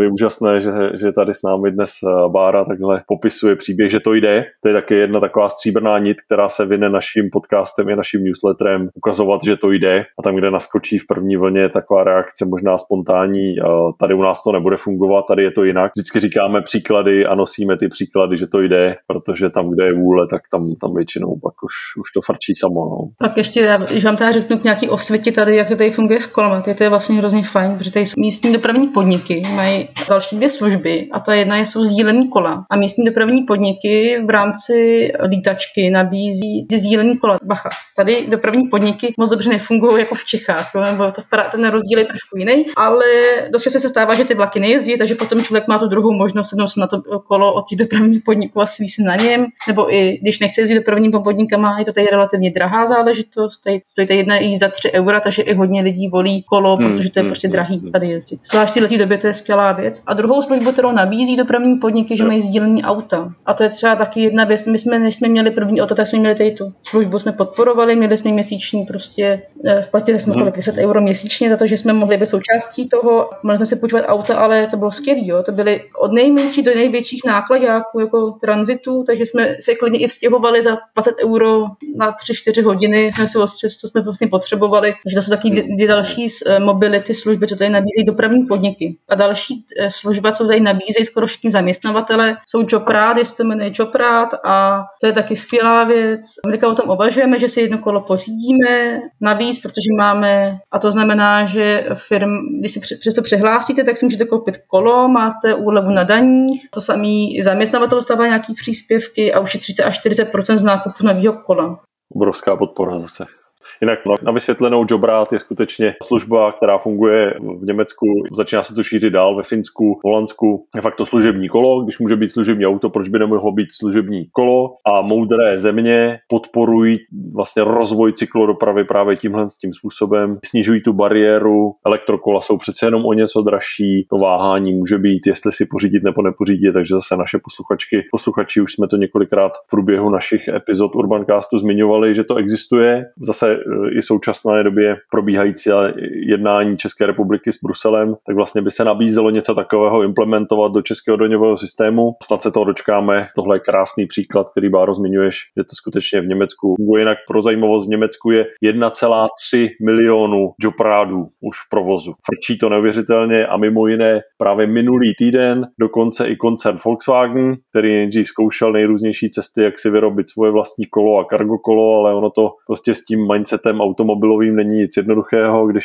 chcete všechno dělat jako Porsche, tak se zkrátka s tou cenou jako nikdy do normálních relací nedostanete. Ale minulý týden koncern potvrdil, že nechce nechat ten mikromobilitní vlak úplně odjet a tak právě Volkswagen Financial Services a Volkswagen Banka začnou poskytovat ať už firemní leasingy, anebo uh, soukromé úvěry i na pořízení elektrokol a cargokol a tak dále. Takže i takhle velkého hráče to zkrátka láká protože je vidět, že, že téma elektrokol táhne a kargokola to stejné. Já jenom ještě dodám, že ty jobrády si může pořídit i živnostník. Není to jenom pro zaměstnance, a i ten živnostník vlastně potom pořád může čerpat ty daňové výhody. A když si mluvil o tom Volkswagenu, tak já osobně se hrozně těším, až e, vyleze to Nutzfahrzeuge kolo a hezké doplní tu řadu těch užitkových Volkswagenů, kdy bude mít to dole to kolo, nad tím tu kedinu, pak toho transportéra, nakonec toho velkého kraftra. Ty troufnu si říct, že to nedopadne. Je to dva roky starý vlastně pilot, který dělali ještě za dřívější dřívějšího CEO Volkswagen užitkové vozy. Tomas už tam není mezi tím, takže prototyp jsme viděli, fotografii jsem dávali minulý týden na svůj Twitter, kde mimo jiné Jakuba najdete jako zavináč Jakub a mě jako zavináč Happy podtržítko Roman.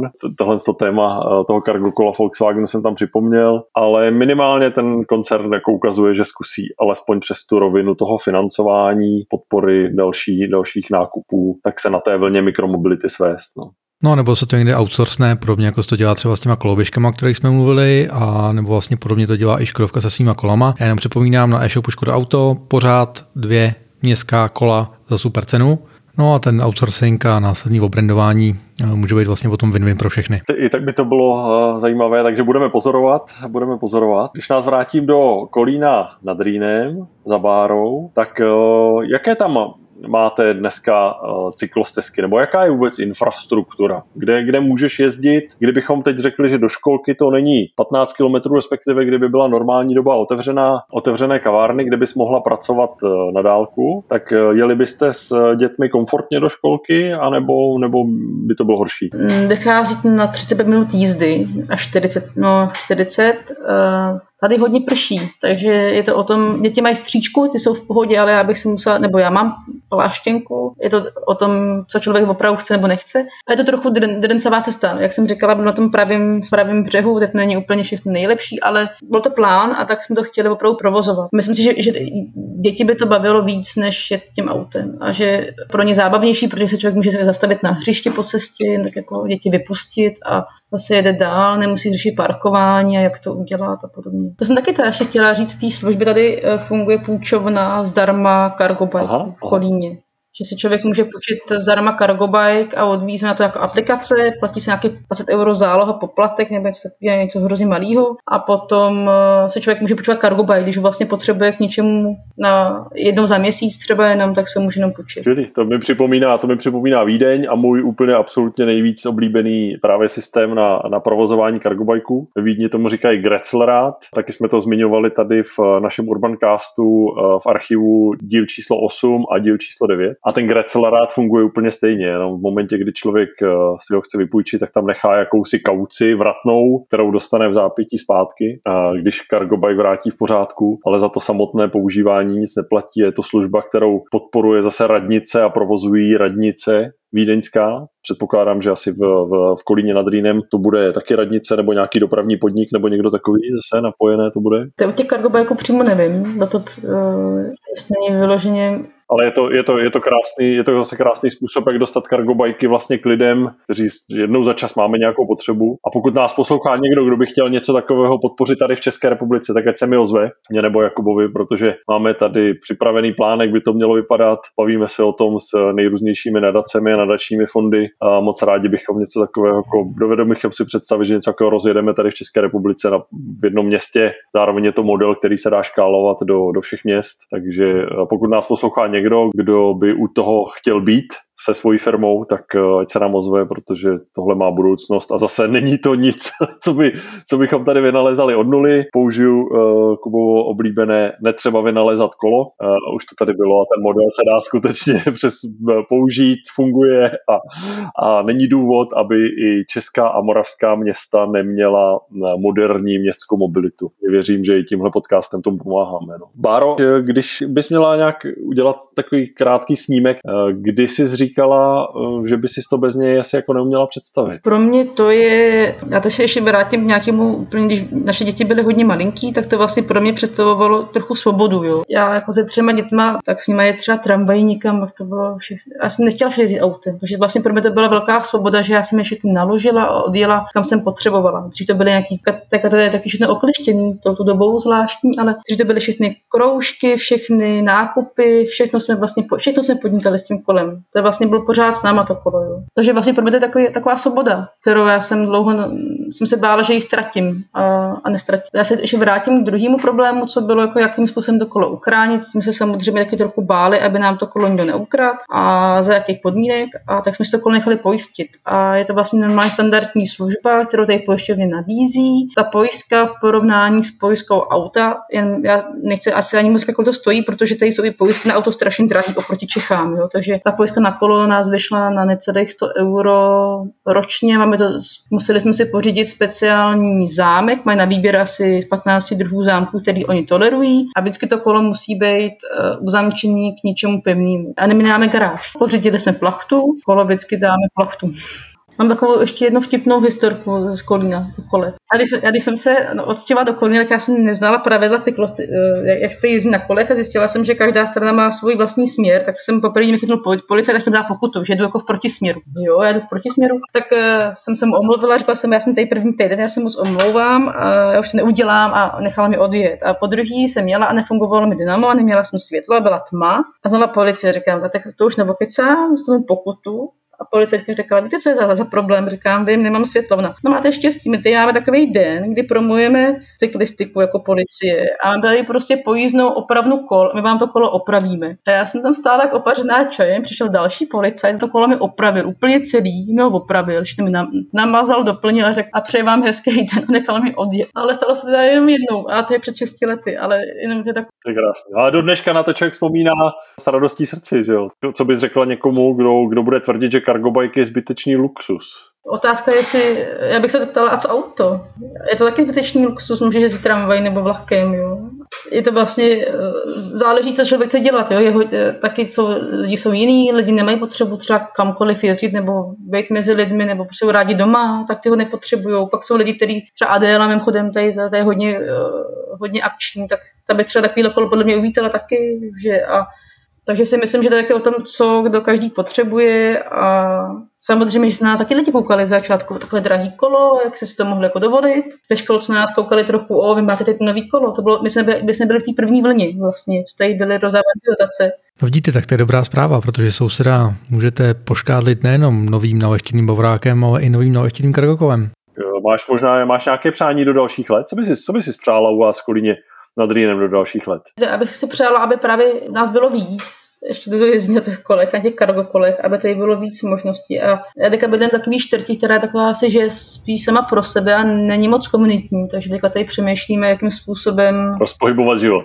No, ale tak to není moc možný, protože ta pandemie nám to trochu tady bortí, ale, ale tak zrovna momentálně náš nejbližší cíl, my bydlíme na hlavní ulici, kde je 50 a všude v celé čtvrtě je 30, takže my teďka se sousedkou píšeme dopis a kde prosíme, aby nám snížili rychlost na 30, aby to byla 30 zóna, No tak tu já bych si taky hrozně přál mít před domem třicítku, takže tomu naprosto rozumím. Já bych ji přál všem, všem, všem městům a všem lidem, co mě ve městech žijí, chodí, pracují a konec konců i jezdí těmi auty. Jo. Ta plynulost potom je, je, jako to je prostě win-win pro všechny, absolutně jenom je potřeba se zbavit toho stereotypu. Zase dáme do popisku eh, dnešní epizody podcastu odkaz na předchozí newsletter, téma třicítky, eh, několikrát jsme tam rozebírali, je to konec konců závazek, které udělalo asi 120 uh, zemí už dneska, myslím, že do roku 2020 tři skutečně zavedou tu třicítku do své národní legislativy, jakožto městskou rychlost, takže jsou města, která budou první a jsou města, která budou někde na chvostu. Přeju všem, aby žili v těch městech, která budou spíš první, anebo ať mají takhle aktivní občany a obyvatele, jako je Bára v Kolíně nad Rýnem, protože ten benefit je skutečně pro všechny. To není, to není uh, někdo proti někomu, ale vydělají na tom všichni. Je něco, na co jsme se uh, tě, Báro, nezeptali a byla by škoda, aby nezaznělo z tvých zkušeností a životem s cargobikem? Já myslím, že asi všechno. Já jsem se snažila ještě sama v sobě před tím vysíláním se sumírovat, co všechno tady Kolín nabízí, protože toho je výrazně víc, než, než známe.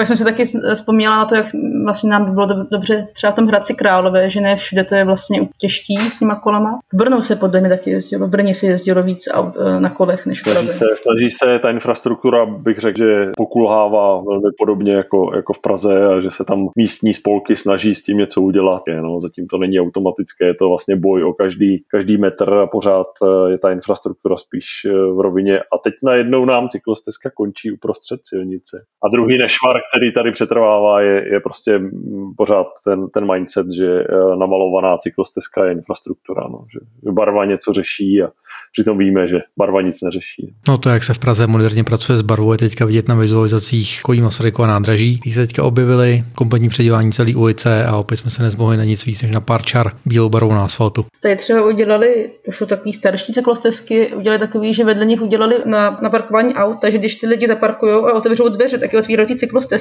Že se tady hodně stávalo, že ty cyklisti bohužel byli hodně atakovaní těma dveřma. Takže je prostě potřeba opravdu na Moderní design, no, ne, To je moderní design vhodný do Sant Agata Bolognese. Tam se totiž dveře otevírají pouze nahoru. ještě, pardon, ještě ta jedno jediná věc, která mě hrozně rychle napadla, je, co u cargo bajku je možná trošku problém, je, když se vám to cargo bike naložený plný dětí a nákupu rozbije, nebo vám třeba pnete kolo, to se nám třeba stalo. jak, jak, jak, to vyřešila? Jak to vyřešila tu situaci? jsem to volala manželovi, já jsem to měla úplně jednoduchý, říkám prostě tě přijď, je na home office naštěstí, takže přijď, přijď, prosím tě, musíš vzít ty děti a pak to můžeme nějak odtáhnout domů. Ono se to kolo samozřejmě dá dotáhnout, dotlačit. No tak vtipný je, že vlastně úplně podobný problém popisoval Adéla. Jsme si na tom, jak na tom příkladu Adély, tak i na tvém teď pár vlastně ukázali, že to je vždycky jenom otázka, s čím to člověk srovnává. Jo? Jestli bychom to srovnávali s normálním kolem, tak je to jasné, že to jako vypadá složitěji, ten defekt třeba, nebo když se něco stane, ale to většinové srovnání. Když by byl defekt v autě, tak ten telefonát manželovi by byl pravděpodobně úplně stejný. Že? Já osobně to nevnímám jako handicap toho cargo bajku, když si to člověk jako srovná do, do, do reality, tak já kdybych měl na našem, na našem, máme teď nově elektroauto, kdybychom tam měli jakýkoliv jako defekt, tak to je absolutně prostě na, na servis, na tom člověk neudělá nic. Cargo bike není, není výjimkou, je, je jako inline, ale dá se to navíc, fakt jste to dotáhli domů, děti Měli jste zážitek, že se eh, to by s tím autem asi jaká zábava No tady ti Romane musím trochu oponovat, protože jeden z mých nejsilnějších dětských zážitků je, když jsme z Opočná dojeli domů asi 200 km s upadlým vejfukem. No, bez, bez, bez otíkových sluchátek, Kubo. Jo, jo, bez sluchátek a možná proto je ten můj zážitek tak silný, ale no, obecně tohle auto to bylo smolný, takže jsme dojednali bez předního skla. tak výhoda je, že Cargo Bike žádný výfuk, výfuk nemá. Pořád platí to, co, to, co říkala Bára, je potřeba stále šlapat. Tak ti moc krát děkujeme asi za tvoje vyprávění a za zkušenosti z Kolína nad Rýnem. Moc vás zdravíme, celou rodinu, ať vám to dál šlape. Přejeme, ať kolem sebe brzy máte spoustu dalších uživatelů Cargobajku i na té vaší straně. Jo, děkuji.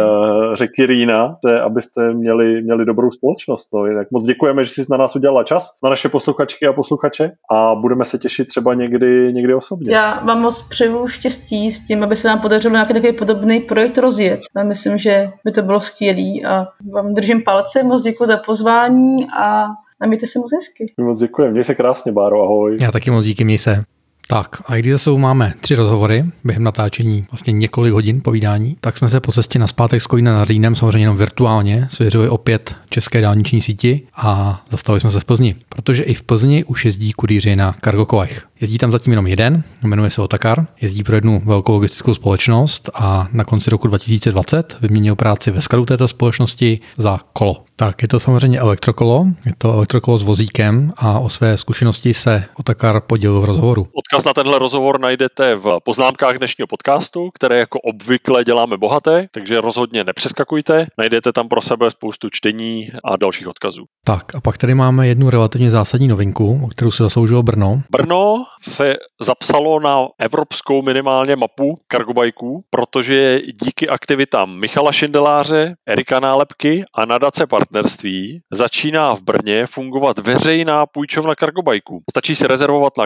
kargopůjčovnabrno.cz, odkaz zase v eh, poznámkách podcastu. No a můžete zažít to stejné, co popisovali v téhle epizodě Urbancastu Adéla, Bára nebo Tom. Až vyzkoušíte, napište nám a určitě pošlete i fotky. Další novinka je z Německa, kde značka Riese und Miller rozjíždí půjčovnu svých kargokol pro živnostníky a malé firmy. Na tři měsíce za symbolických 6 eur na den a bez velkého papírování. Znáte lepší způsob, jak zákazníkovi usnadnit rozhodování, než mu dát šanci vyzkoušet si? V tomhle případě kargokolo je to zase věc, kterou možná by stálo za to vyzkoušet i tady někde, někde v Česku. No a až bude zase jednodušší cestovat a vy se dostanete do nizozemského Rotterdamu, určitě vyzkoušejte Bakmi, první sdílená kargokola, která si snadno vypůjčíte přímo na ulici, prostřednictvím aplikace v telefonu, úplně stejně, jako to děláte s běžnými sdílenými koly třeba od Nextbike. Stojí na ulici, jenom v Rotterdamu jich je dneska někde ke 20